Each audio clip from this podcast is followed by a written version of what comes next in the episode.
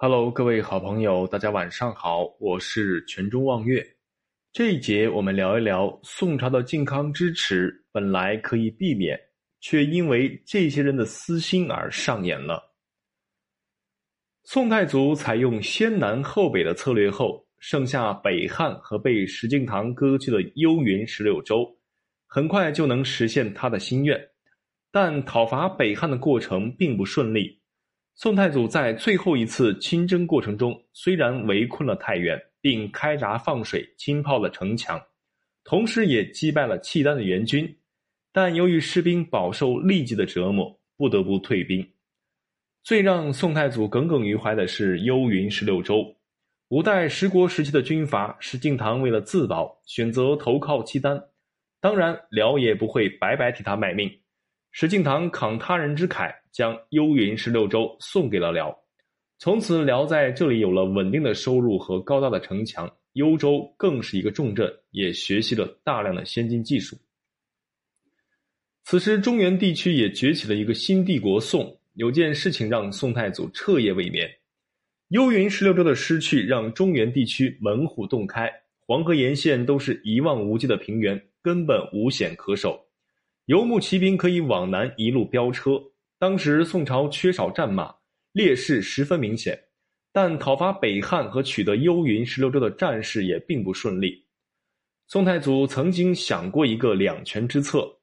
他曾经说过：“我要设立一个府库，每年都将省下来的钱存在里头。到时候我用这些金银去和契丹买下幽云十六州。”如果辽不同意，我就用这些资金招募天下豪杰，用武力去拿下幽州。但宋太祖不得不考虑一个更加实际的问题：宋朝没有强大的骑兵，无法阻挡辽的精锐的铁骑。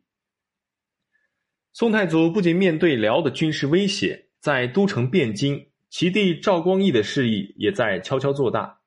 赵光义在都城四处安插眼线。就连皇宫里的太监很多都被其收买。宋太祖封其弟为晋王，此时才感觉到汴京已经被其慢慢蚕食控制。宋太祖也不得不为自己的未来感到一丝担忧。宋太祖经过一番深思熟虑以后，认为如果要抵御来自北方游牧民族的大规模的进攻，汴京虽然城高池深，但周边地区一马平川，无险可守，只有一条黄河作为屏障。在军事上的劣势十分明显。如果将都城迁到洛阳，就能够凭借天险固守都城，这不得不说是一个较为稳妥的做法，可保宋朝长治久安。宋太祖的意见一提出，就遭到很多人的反对。这些反对声浪中，很多是出于尽量避免劳民伤财的考虑，也有小部分人出于私心，因为他们在汴京早已置办产业。后来的宋太宗给自己出了一个冠冕堂皇的理由，说出了一句“在德不在险”的话，意思就是说，只要以德服人，就可保长治久安。他只是不想自己苦心经营化为乌有。宋太祖见这情形，只好暂时作罢。宋太祖还未来得及进一步实施他的计划，就突然离世。北宋的都城一直都设在汴京。不出所料，在德部。在德不在险，只是宋太宗的一个说辞。